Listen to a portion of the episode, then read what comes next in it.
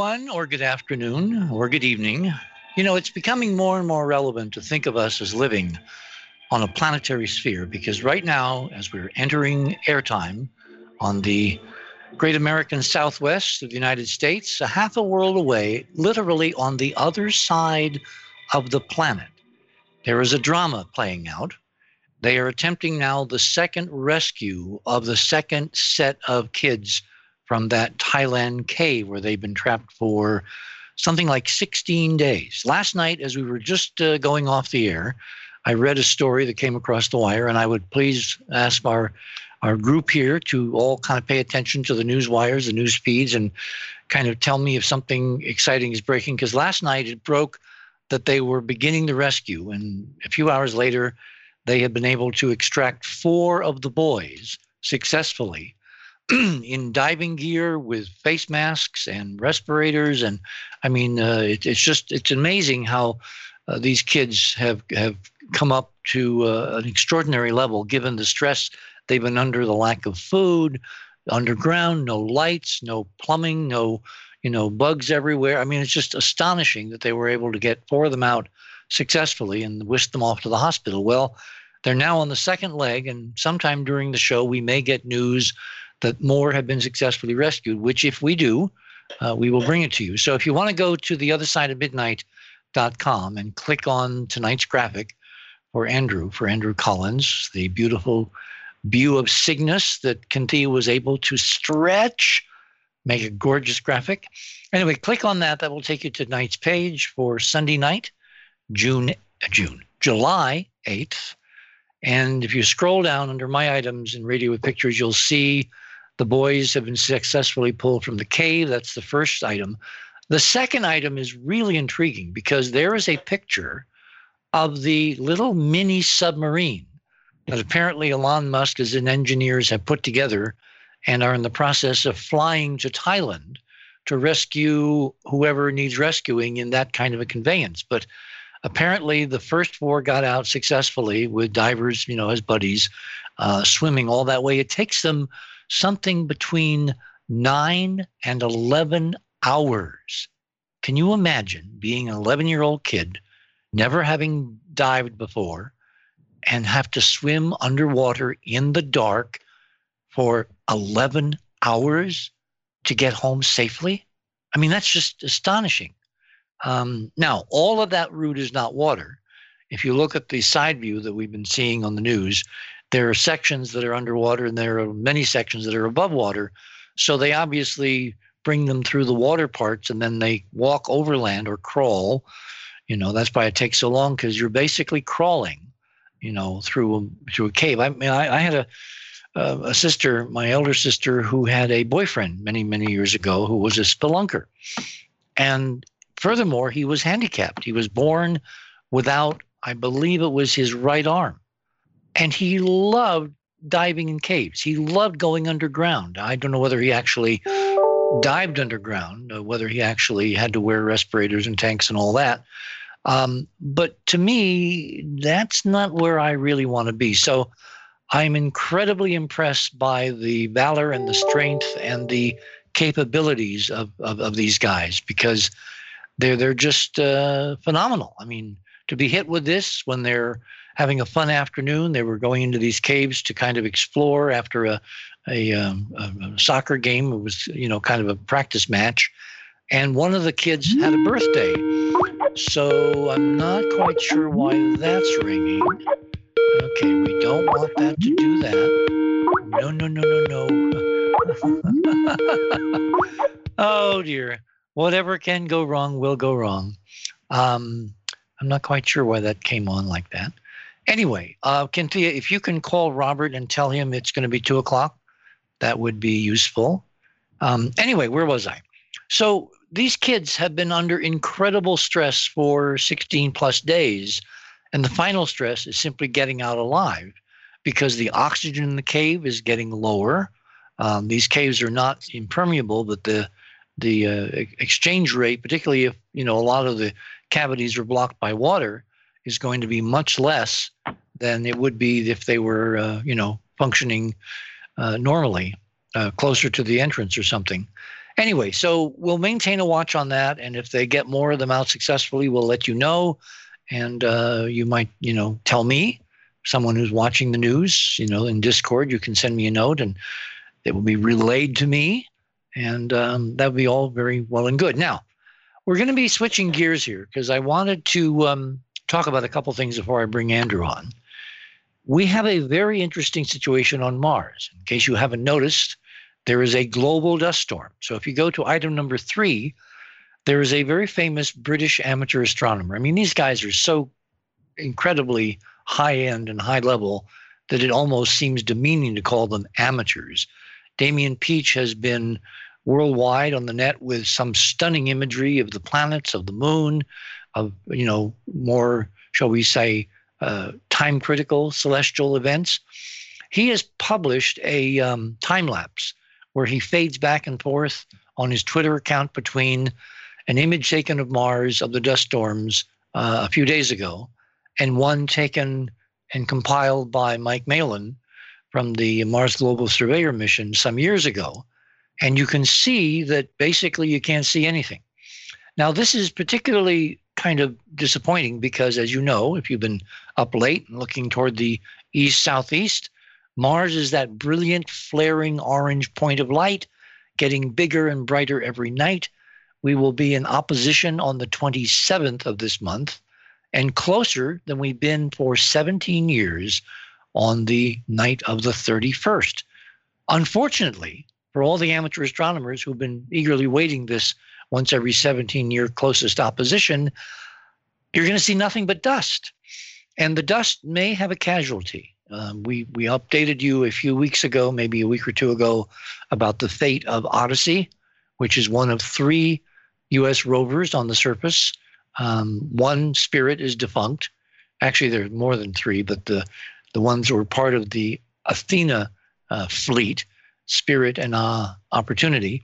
Spirit died a couple three years ago. Opportunity's been still going strong, except they're powered by solar energy. And if you saw any of the images taken of the sun from the surface from the uh, various Mars missions, you can you can see you can't see anything. The sun literally is blotted out, and if you have a solar powered rover, it ain't going to work. So opportunity is hunkered down in some kind of um, um, you know suspended animation mode. Um, I'm not quite sure what NASA calls it, and they're hoping they will get a call when the rover checks its um, battery life, battery levels, voltages, and all that.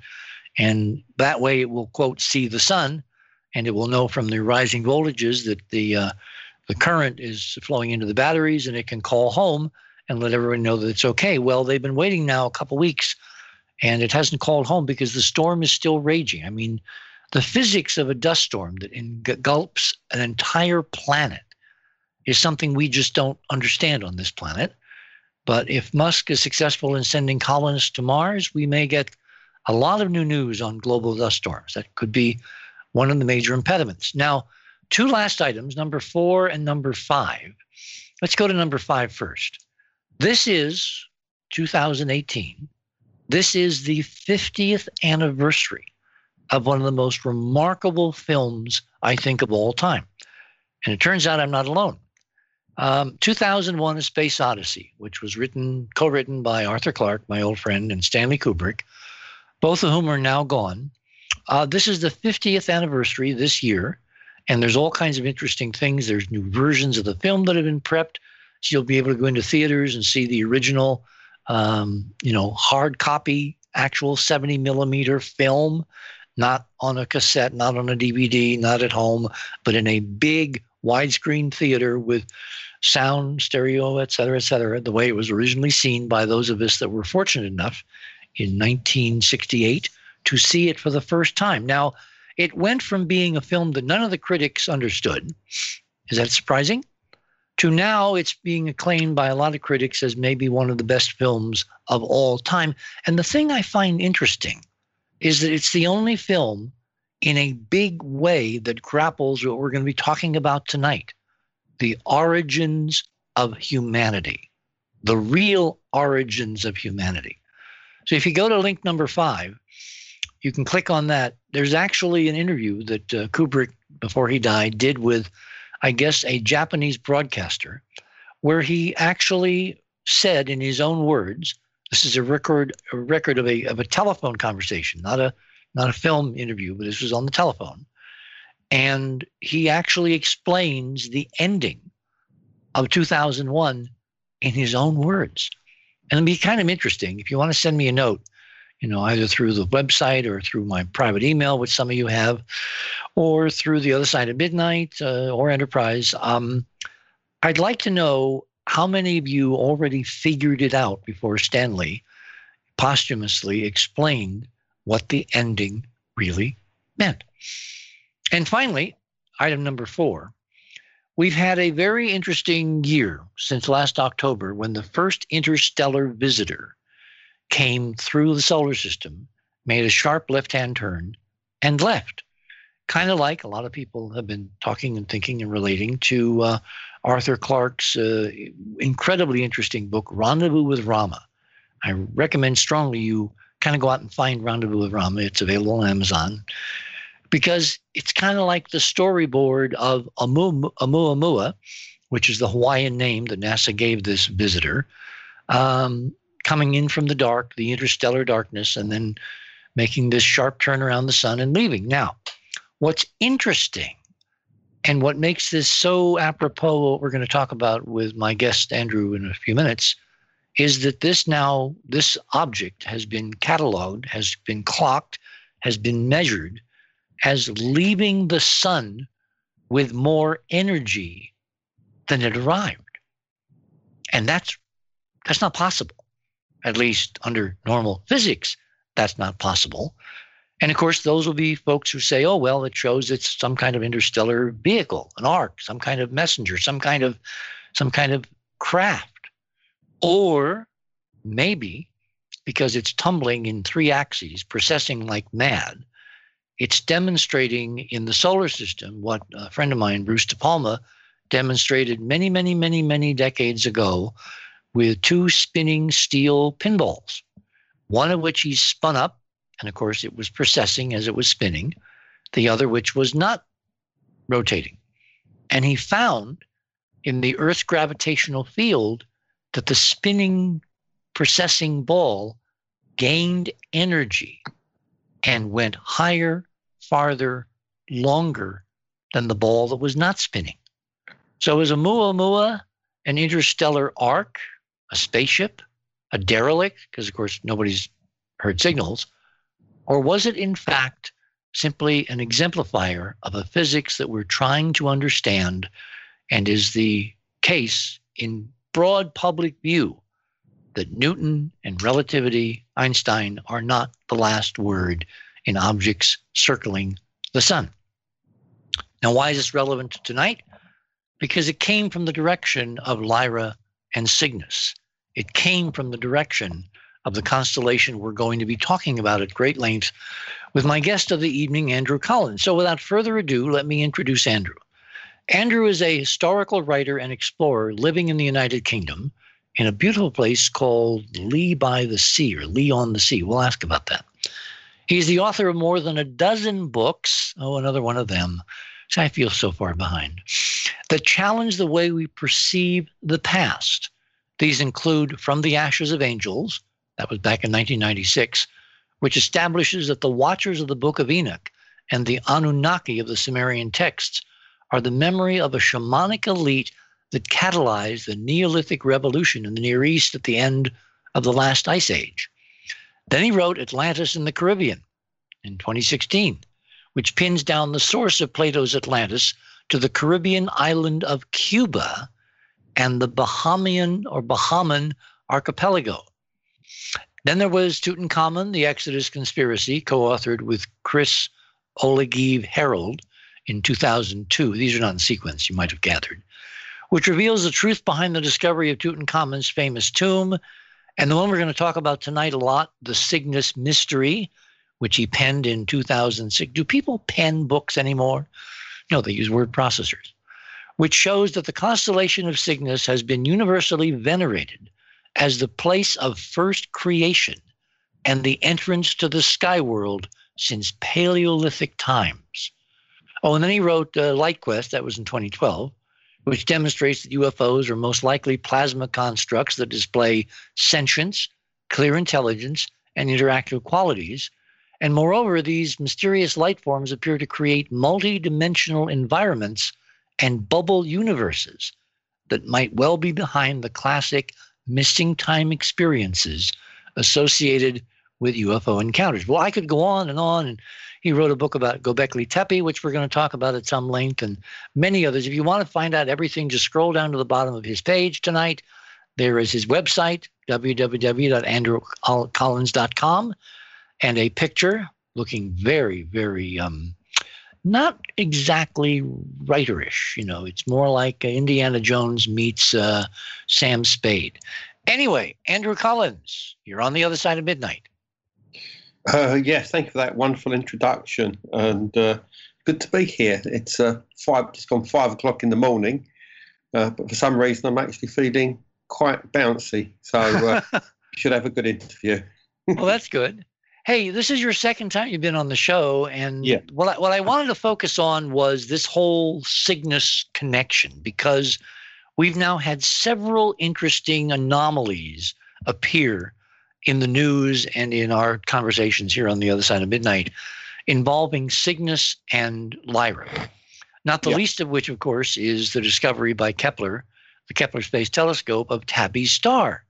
Yeah. And then there is the discussion by my friend um, uh, Chris Knowles that the the Great Seal of the United States of America is actually a clandestine version of Cygnus and Lyra, and the shield and the eagle and all that is part of an arcane mythology and code which points us in the direction of the place where Oumuamua, utterly out of the blue, came from, whisked around the sun, and then disappeared into the darkness. So uh, it just seemed to be time to talk to you about this really remarkable book and the the structures on the ground, the architecture on the ground that was discovered not too too long ago. And I think 1994 was the first real excavation of Gobekli Tepe and the discovery by the archaeologist who did it, whose name escapes me, but you'll remind me uh, that it was so much more than just another average Middle Eastern tell.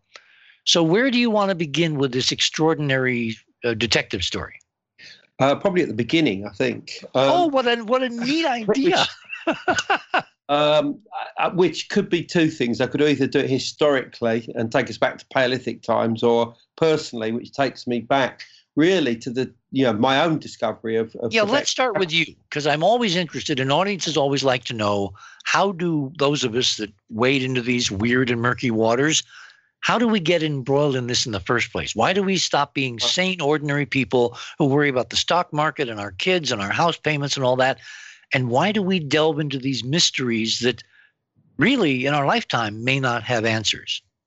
Well, I mean, um, I think that's that's too long a discussion for me. I, I, mean, it started when I was a child and continued on through um, into adulthood. Well, wait, don't, don't don't don't don't skip over that. Those are the most interesting things. I, I used to ask, you know, guests, you know, when was the first time you looked around and realized that everything you were being taught was not correct? Well, I think the answer to that question specifically was probably the age of around 11. Wow. Um, because prior to that time, um, all the kids in, on the block were interested in everything from ghosts to UFOs to astral projection, dreams, you know, sensory deprivation, all sorts of things that relate to sort of altered states of consciousness. And this was, I thought, the norm. And it, and it wasn't until I got to uh, high school, um, as you would call it over there, that uh, that I realised that actually, uh, you know, I'm actually on my own, and one or two of my friends might share an interest, but everybody else thinks you're completely weird. Well, well hang on, hang on, hang on. Why why do you think there's that break point? Why is it that as we're growing up, we're interested in everything? And then there's this point where you realize you're kind of on your own and they're all interested in other stuff. Um, I, I think it's just a, a, case of growing up, isn't it? I mean, you know, when you get into you know high school, you're starting to think about other things. You know, whether it be girls, whether I was just going to say girls, of course, girls, um, girls. You know, or you know the way you look, um, what you've got to learn to to do something in life, um, and you know, mad things, weird things tend to sort of go out the window um, unless you're a diehard like I was, and I just continued them on. Um, and I started reading books on UFOs, pulp paperbacks by the likes of Brad Steiger and John Keel and Brinsley Le Poer Trench, people like this. Mm. And I just gorged those down, basically. Um, and then the next one in line was Eric von Daniken's Chariots of the Gods. Of course. Um, and I think that changed everything because he wasn't simply talking about um, you know weird UFO experiences or strange things that had happened, but he was actually posing very important questions. Um, and these were, you know, we have all this ancient technology um, in these countries, beautiful stone carvings, um, you know, cultures that had knowledge that they weren't supposed to have, that we only reinvented in more modern times you know, why did they have this? Is it possible that there was either direct or indirect contact, you know, with some kind of extraterrestrial source? And even though I think that quite a lot of the the, the the, the different themes, subjects he talks about, you know, everything from the Nazca lines in Peru, you know, to the Great Pyramid, Stonehenge, the Moai statues of, of Easter Island. even though I am firmly believe that they were created by you know flesh and blood human beings. Mm-hmm. Um, you know the idea that there's a connection between architecture and cosmology and outer space and some kind of contact with um, you know cosmic beings stayed with me and some so, some kind of information that was not terrestrial that was transmitted to our great great ancestors yeah yeah and i mean you know i mean in my early years, I probably thought that it was quite physical, you know, that UFOs came down here and did their thing and left. But right. as you get more mature, you begin to realize that that's probably a little, little bit naive in many ways, and that it must be something more subtle. And I developed eventually the idea that quantum entanglement was the answer to a lot of these mysteries that, you know, through the idea that two particles can be, you know, connected no matter how far away they get, you know, mm-hmm. whether it mm-hmm. be either sides of the universe, um, and that this connection exists outside of normal space time. That is it not possible that this allows not just for the act of telepathy, but also cross communication, um, you know, throughout the actual cosmos as a whole. Oh my God! But that would mean there's incredible billions and billions and billions of signals. How do you single out one interesting idea to implement well, that, on Earth out of the incredible data stream? That's the that's the big question. I mean, obviously there are lots of people on the planet that claim that they channel aliens, uh, and some of them probably do, and some of them some of them probably don't. Mm-hmm. Um, and I, I, I, you know, who represents you, and and you know, who is right? Who would you go to to actually you know, say, right, okay, we want you to send a message to, you know, Cygnus or whatever. Um, can we trust them to send the correct information? Can we trust them to get the correct reply? And of course, this is a philosophical debate, which I think could go on for decades, if not mm-hmm. hundreds of years. But I think the answer that I eventually came to was it's not down to an individual, it's down to patterns. Patterns is the most important thing patterns. that are recognized um, amongst you know different groups of people in different parts of the world. I mean go back to let's say close encounters of the third kind. You know what was going on there?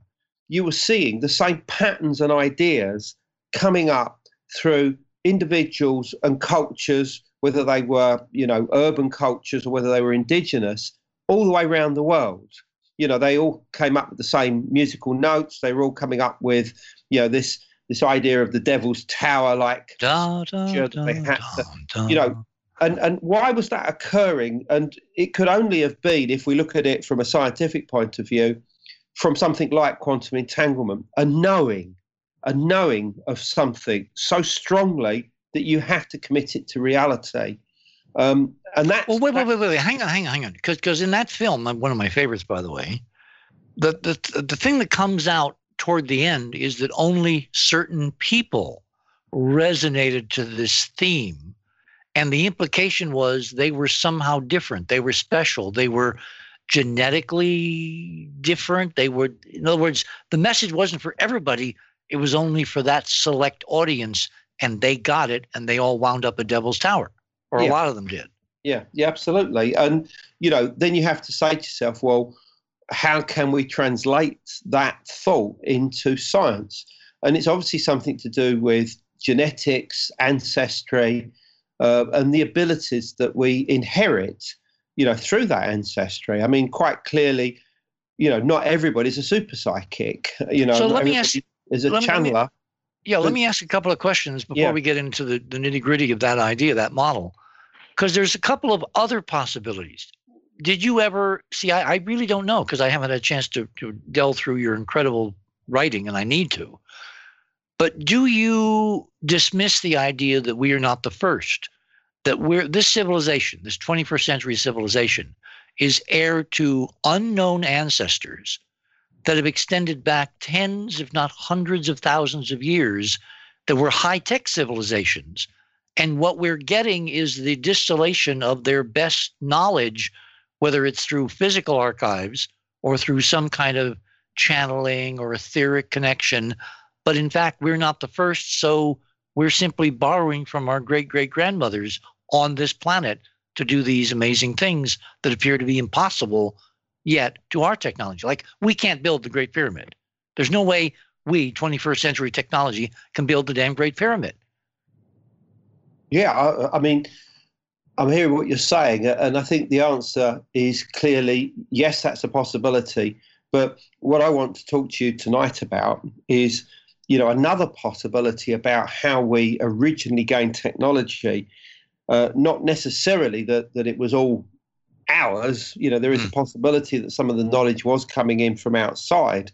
But going back to the whole idea of, you know, this cross communication, you know, the use of, of entanglement, you know, to convey knowledge and information across vast distances of space. Mm-hmm. Um, I mean, it makes sense really because you know, what is the nearest star? Is it what three three light years away? Four point three light years away. Actually, slightly less because Proxima Centauri is a little closer than Alpha Centauri, but right. it's well, around it's around four light years. Okay. Well, look, that means that if we send a message at the speed of light, it takes four years to reach its destination. Now, however we achieve that doesn't matter at the moment, but that, in theory, is mm-hmm. the the fastest means that we can do it.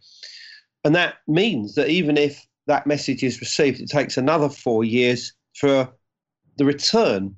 You know, so if we say hi, somebody else takes another four years to say, yeah, hi back, basically. And quite clearly, the universe is going to have created some kind of shortcut mechanism. Tell you what, hold and, it there. We're at the bottom of the hour. My guest this morning is Andrew Collins, not to be confused with Colin Andrews. Both are friends. Both have extraordinary research and tales to tell. And we've got Andrew Collins to tell his on the other side of midnight tonight. We shall return.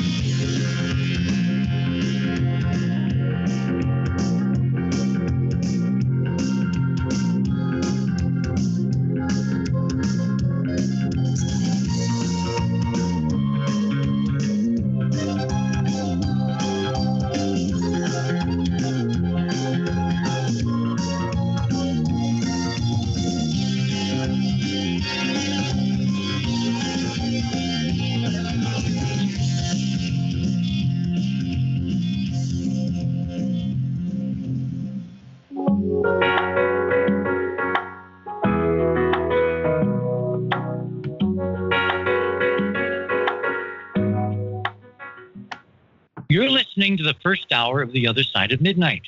Be sure to catch our complete live show every Saturday and Sunday night at 9 p.m. Pacific, midnight Eastern, for a full three hours of this kind of exploration. And be sure to visit theothersideofmidnight.com as you listen so you can follow our special Radio with Pictures guest page simultaneously Cynthia, our hardworking producer, specifically prepares to illustrate the topics discussed each show. Why? Because there is vital additional information on that Radio with Pictures guest page that I assure you will immeasurably enhance your understanding and enjoyment what our guests are describing. I mean, would you rather listen to a guest talk about NASA images of ancient artifacts on Mars or simultaneously be able to follow the official NASA images showing you as you're listening the ruins? If you'd like to listen at your convenience to all our shows, including our unique Radio Pictures feature, please visit theothersideofmidnight.com and click on the Join Club 19.5 link in the left hand column. Okay, what do you get with your Club 19.5 membership besides helping the show literally stay on the air? Well, first of all, you will exclusively, this is not available to the general public, enjoy our enhanced ad free podcast, courtesy of Chris Bell automatically downloading all the latest The Other Side of Midnight shows directly to your favorite podcast device so you can listen when you want to. Further, as a full Club 19.5 member, you will gain exclusive access to our The Other Side of Midnight 24 7 chat server. What I can't help calling the Open Hailing Frequencies Room, which is available only to members 24 7. Now, during the show, that's where you will find other 19.5 members and sometimes even members of the bridge crew, my guests, and even me uh, when I have time. Regardless, you can always relay live questions to me during the show just by going to the open hailing frequencies room. Of course, when we're not on the air with your 19.5 membership, you can visit our Club 19.5 radio archives anytime and download all our shows directly to your computer which will automatically provide you a screen size that allows you to really examine the remarkable images Cynthia posts for each show. Okay, here's where I need to get kind of super serious. Club 19.5 is how our show is currently solely supported. In my hopefully not vain attempt to keep commercials to a minimum. If you're concerned about keeping us on the air, if you want to hear information that has been vetted far more than perhaps any other show.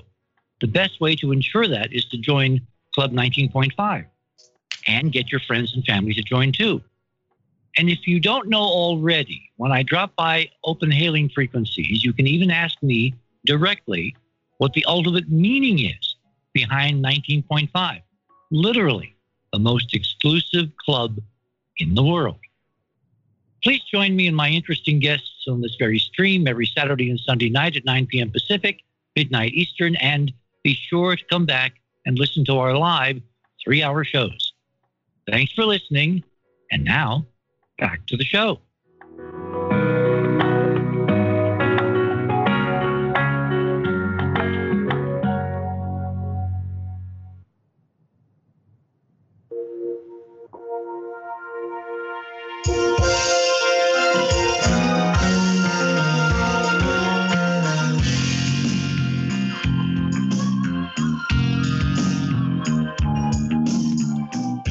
Welcome back on this Sunday night on the other side of midnight.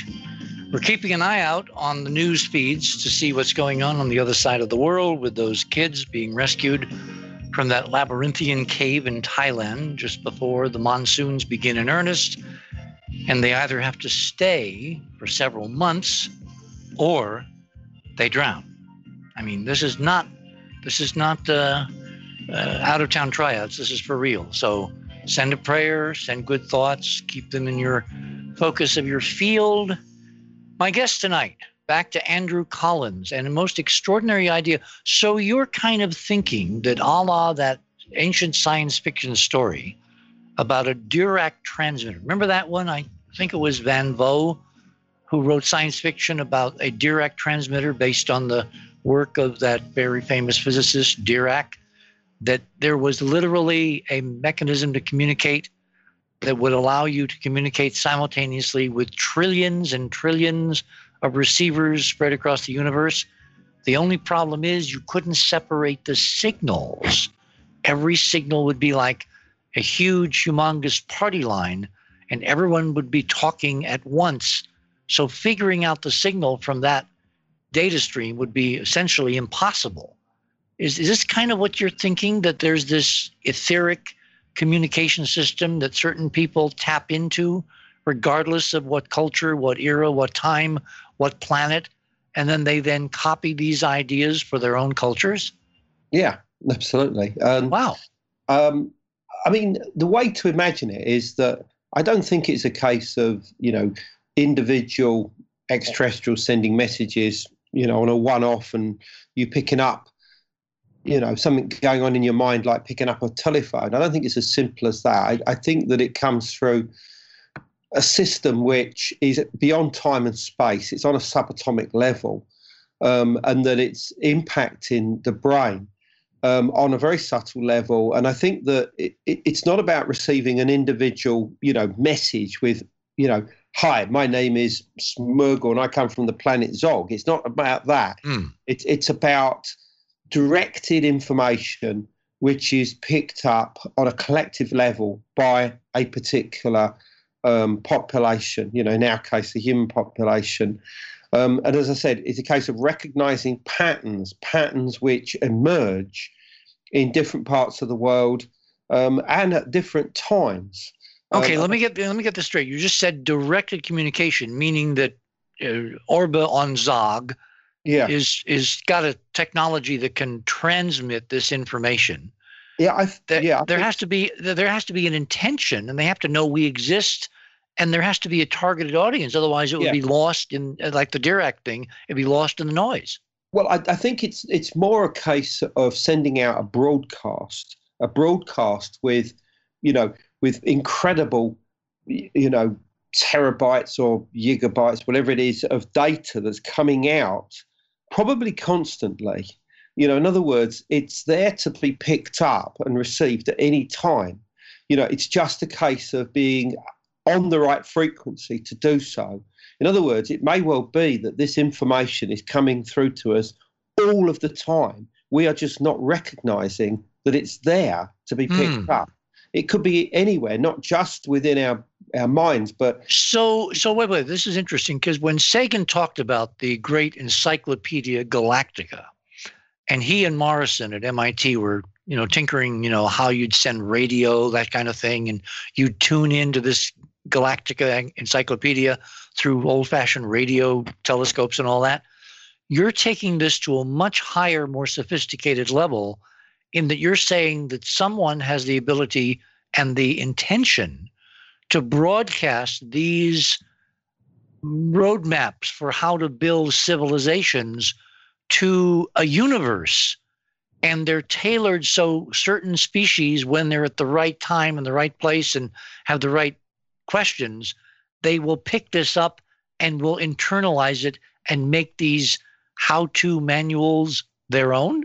Yes, absolutely. Yeah. Oh. And I think that, you know, what comes with this is what we would call, you know, geometry, mathematics, um, cosmology, you know, where to look for in the sky for answers. Um, and I think it's been going on since Paleolithic times. And I think that this brings us very, very nicely. Well, wait, wait, wait. wait. If, if, if, if, you're right, then we've got very, very ancient galactic civilizations, or shall we say cosmic, because this would not be limited just to this galaxy. Yeah. No, wouldn't it be? Wouldn't it be kind of like a continuous broadcast where any sentient species, when it gets to a certain level, can tap in and resonate with this information because they'll all have very similar problems to solve, you know, ways to live. In other words, it, it's not just the Paleolithic. This could have been a continuous broadcast since time immemorial. It's just maybe in the Paleolithic, we got smart enough or tuned in enough to tune in and pick up the signal. There you go. That's exactly okay. what I'm All right. exactly it. And you know, it's like I mean, we, we talked about Tabby's star, and I'm sure you've you've talked oh, about it. Oh, yes, one of my favorite stars these days. and I mean, you know, just for the the listener, maybe just a brief introduction. You know, I mean, this star has always been there, obviously, and we've been aware of it. Well, not uh, always. It's an F-type main sequence. It's several billion years old, yeah, so it's okay, been there. I mean, always for a very long time. But as, in terms of humanity, humanity it's always been okay. Okay. But, but um, now, I mean, in 2015, we noticed that the the Kepler Space Telescope, which had been looking in that direction, in the direction of Cygnus and Lyra, looking for you know exoplanets, planets that, that were similar to Earth, um, had managed to record um, these very strange light um, variations, dips in light from one of the stars it was looking at. And bear in mind that it was looking at over 150,000. And one of those had dips more. as much as 20%, which is unheard of yeah. for a normal star. Unheard of. Can't I mean, happen. You know, and I mean, it was doing something very strange. And obviously, uh, it attracted the attention of, of the astronomers beyond the, the Kepler mission. Um, and well, the, the actual computers looking for eclipsing, you know, planets orbiting stars, they they threw this out because they weren't programmed for the yeah. incredible anomalous light curve. It Correct. took real human beings. It took real citizen scientists, right. like like like like you and me, to look at the light curve and go, "Holy cow! What the heck is going on there?"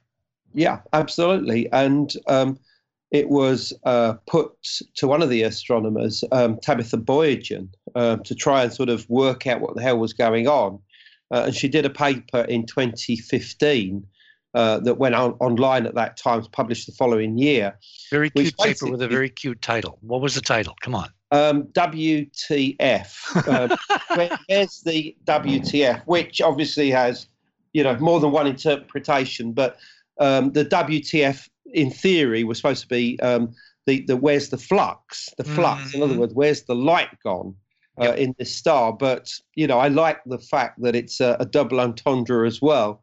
Uh, you can use it in other ways, which we don't need to go over at the moment. No. But we have a very I mean, high imagination star, audience. I mean, this this brought about a lot of focus on this star even before the publication of, of, of her particular paper. Uh, and it was another astronomer, uh, Jason Wright of um, Penn State University, who said, "Well, look, you know, we've we've been studying what SETI uh, should be looking for as far as um, communications from other stars, or what uh, we should look for if." There is something in the way of the light of the star, some kind of alien megastructure, uh, some kind of Dyson sphere or Dyson swarm that's actually put in place to extract, draw the energy, the, the, the stellar energy from the star, uh, and then redivert that away for use on some kind of home planet or maybe, you know, spaceship somewhere or whatever. Mm-hmm. Uh, and so, of course, this story broke the news in October 2015. Um, and of course, it, it, it became, uh, you know, a worldwide viral news story overnight. Um, you know, was there an alien megastructure out there in the Cygnus constellation, um, which is where the star is? And I mean, since that time, an awful lot has happened, um, some good and some not so good. Um, I mean, the not so good is that the current uh, theory is that it's all just dust causing the um, you know the star to to to dip its light, and that there's a much longer secular uh, dimming going on that's been recorded in photography. Yeah, you know, talk about that because that was the second huge surprise with Tabby. Not only did you have these interruptions in light over a few days or weeks that were dipping down like twenty percent, but you also yeah. had going back over a hundred years. Yeah. Yeah. Records I mean, that showed that Tabby was not behaving normal. No, it was. I mean, it, it was a um, uh, an astronomer by the name of Bradley Schaefer, um, and he he thought to himself, well, hold on, you know, we, have got archival plates showing that area of the sky that were taken. And, and hang, hang on, for, for the digital generation, we should you know translate. Plates mean ancient glass photographs on glass plates yeah. that are stored in professional observatories around the world, Harvard and England and Germany and Germany. South Africa and whatever. Yeah, and um, I mean, there, there was a whole set of these plates Um, I mean, basically, what, what, what happened was that from about 1890 onwards, every part of the sky was photographed on a regular basis. Yep. Uh, and this formed an archive, obviously, that, that remains to this day. It's still there. I mean, it is digitized, I believe, today.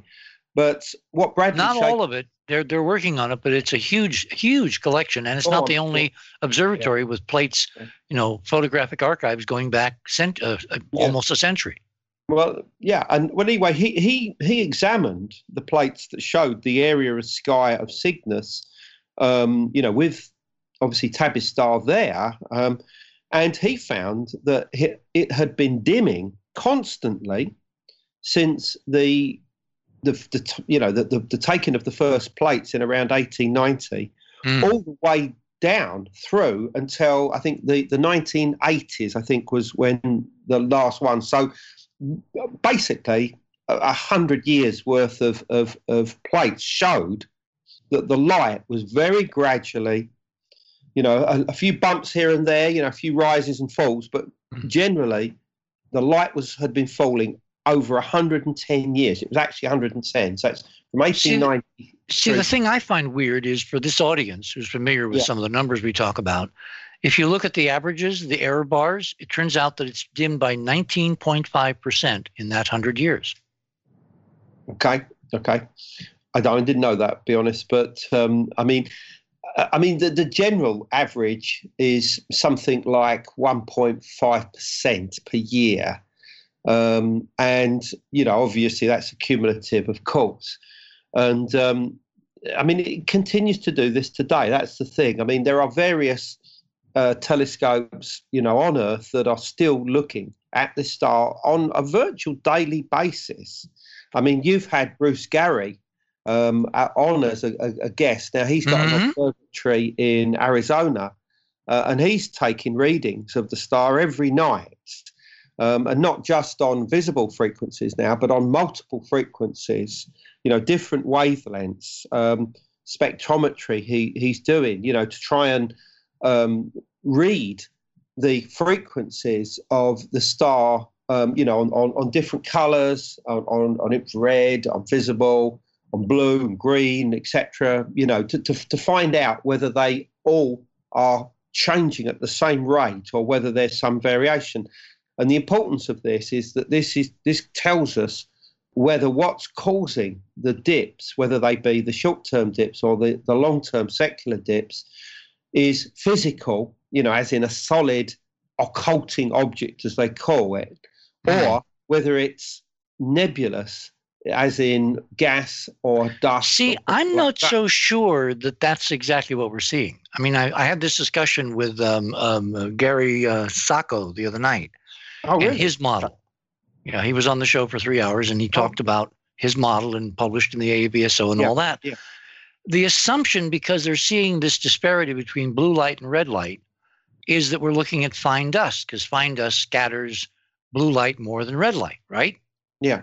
Okay, but that's not the only physical mechanism that can give you a blue light change. Well, of course. No, I know. But but the only model that people are talking about is dust and the problem is the dust that is being proposed to explain these light curves is so fine, so tiny, that the star, the F type star, the star slightly brighter and heavier than the sun, middle of its age, you know, main sequence star, normal average star, slightly brighter than our star, it would blow this fine dust out of the whole Tabby star solar system in a matter of months.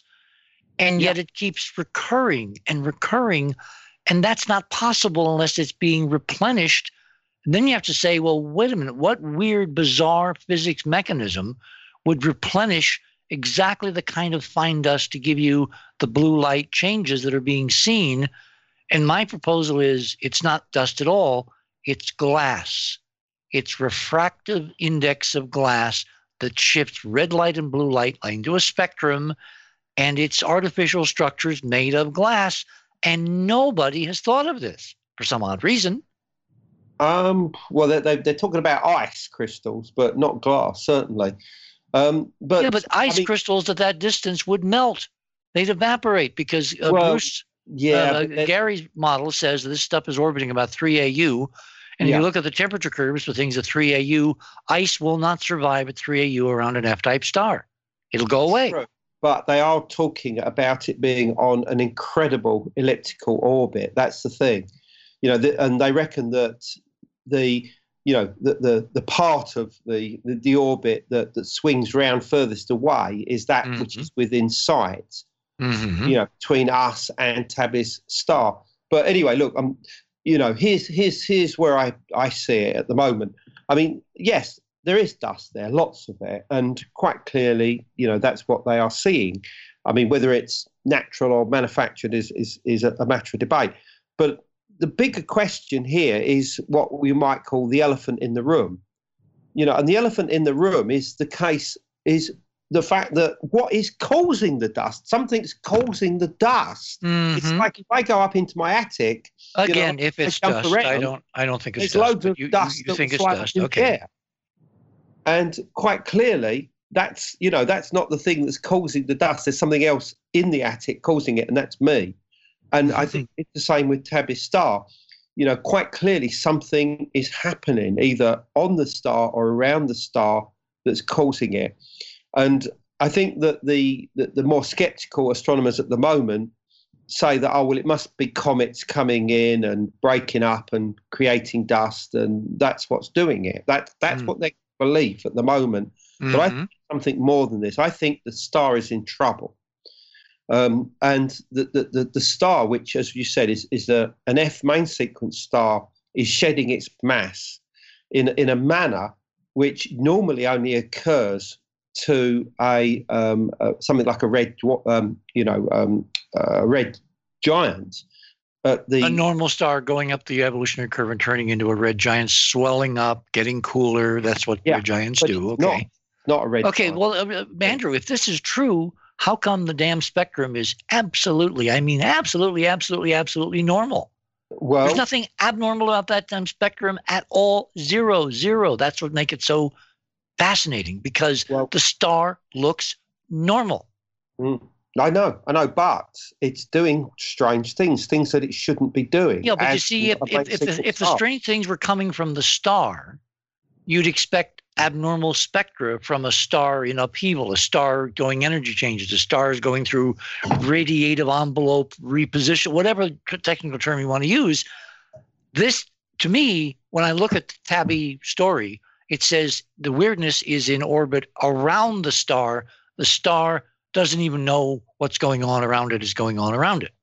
Well, yeah, I'm not sure about that. I, I, I mean, you know, whatever way you look at it, particularly if you see some kind of, you know, extraterrestrial intelligence involved, um, you know, whether it be mining, um, you know, the dust, whether it be mining occulting objects, or whether they be uh, mining, you know, the actual, um, you know, energy from the star itself, you know, whether it be the, the, the hydrogen, helium, or even the, the heavy metals um, of the star, quite clearly there's something happening with the star that shouldn't be happening. And because it, it's a little bit like, you know, our own sun start, suddenly start doing weird things. It shouldn't do it because it's too young. It's just a normal star and it's do, and it should not be doing those. That's what's happening with Tabby's star. And obviously the astronomers explain all this by saying, oh, well, it's just, you know, it's just comets coming in from you know, the, the, the equivalent of their Oort cloud. And they're just coming in, breaking up. They're causing this dust. Some of the dust is hanging around, and some of it's being. Well, there uh, is a little. There is a little red dwarf star, which is close to Tabby in the sky, about 1.95 arc seconds. 195 again, folks. And it's 800 astronomical units away from Tabby.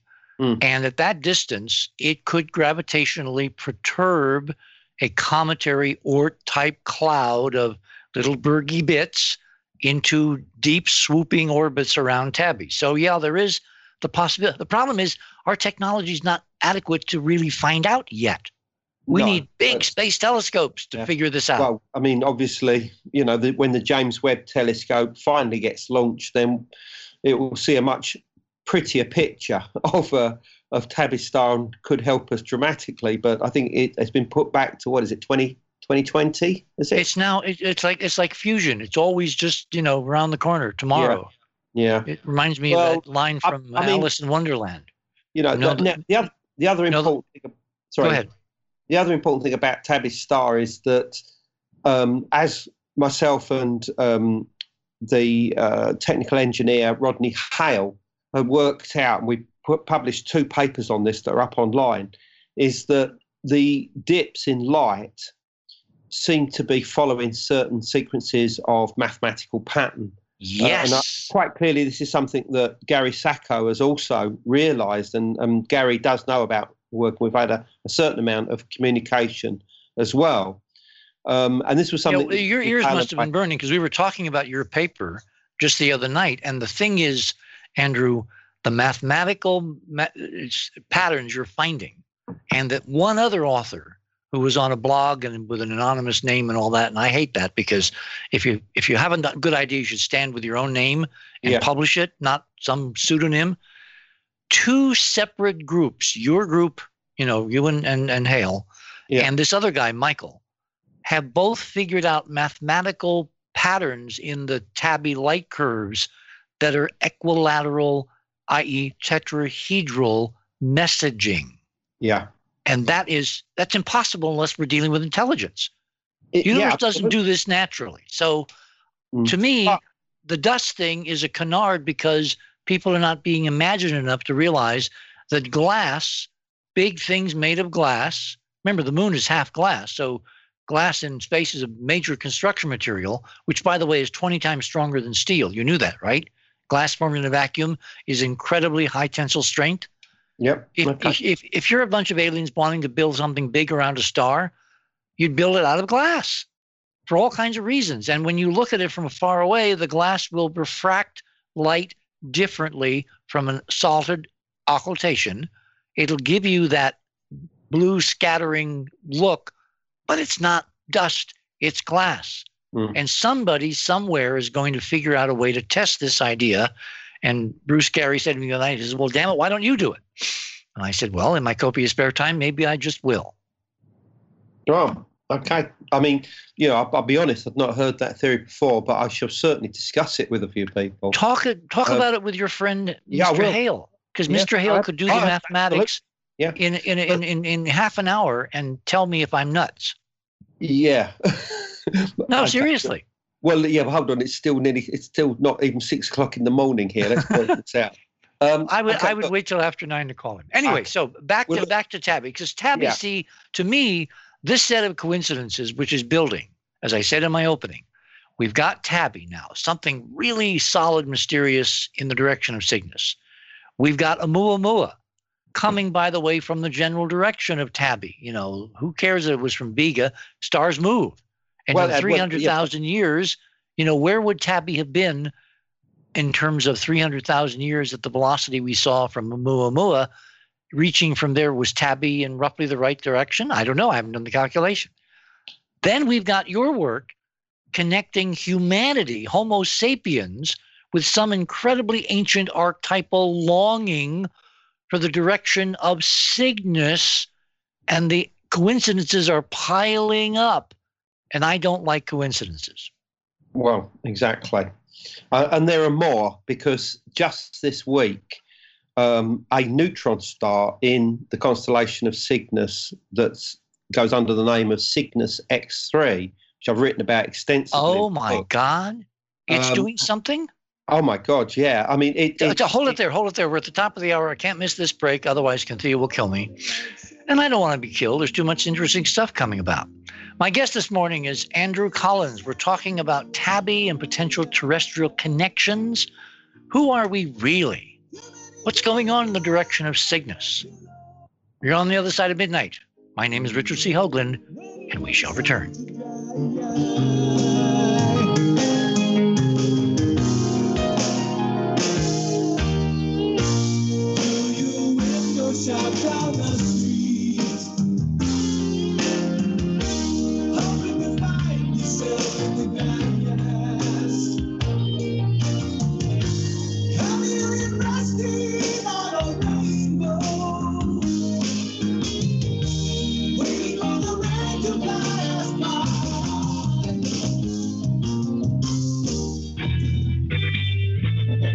othersideofmidnight.com. Tune in to listen to Richard C. Hoagland and his fascinating guests. Join Club 19.5 to get access to exclusive member benefits. Listen to past episodes anytime on any device. Search the archives of over 180 episodes. Membership costs $9.95 a month, 33 cents a day. Support the broadcaster to provide you with the most interesting conversation available. Talk radio at the cutting edge of science and thought. The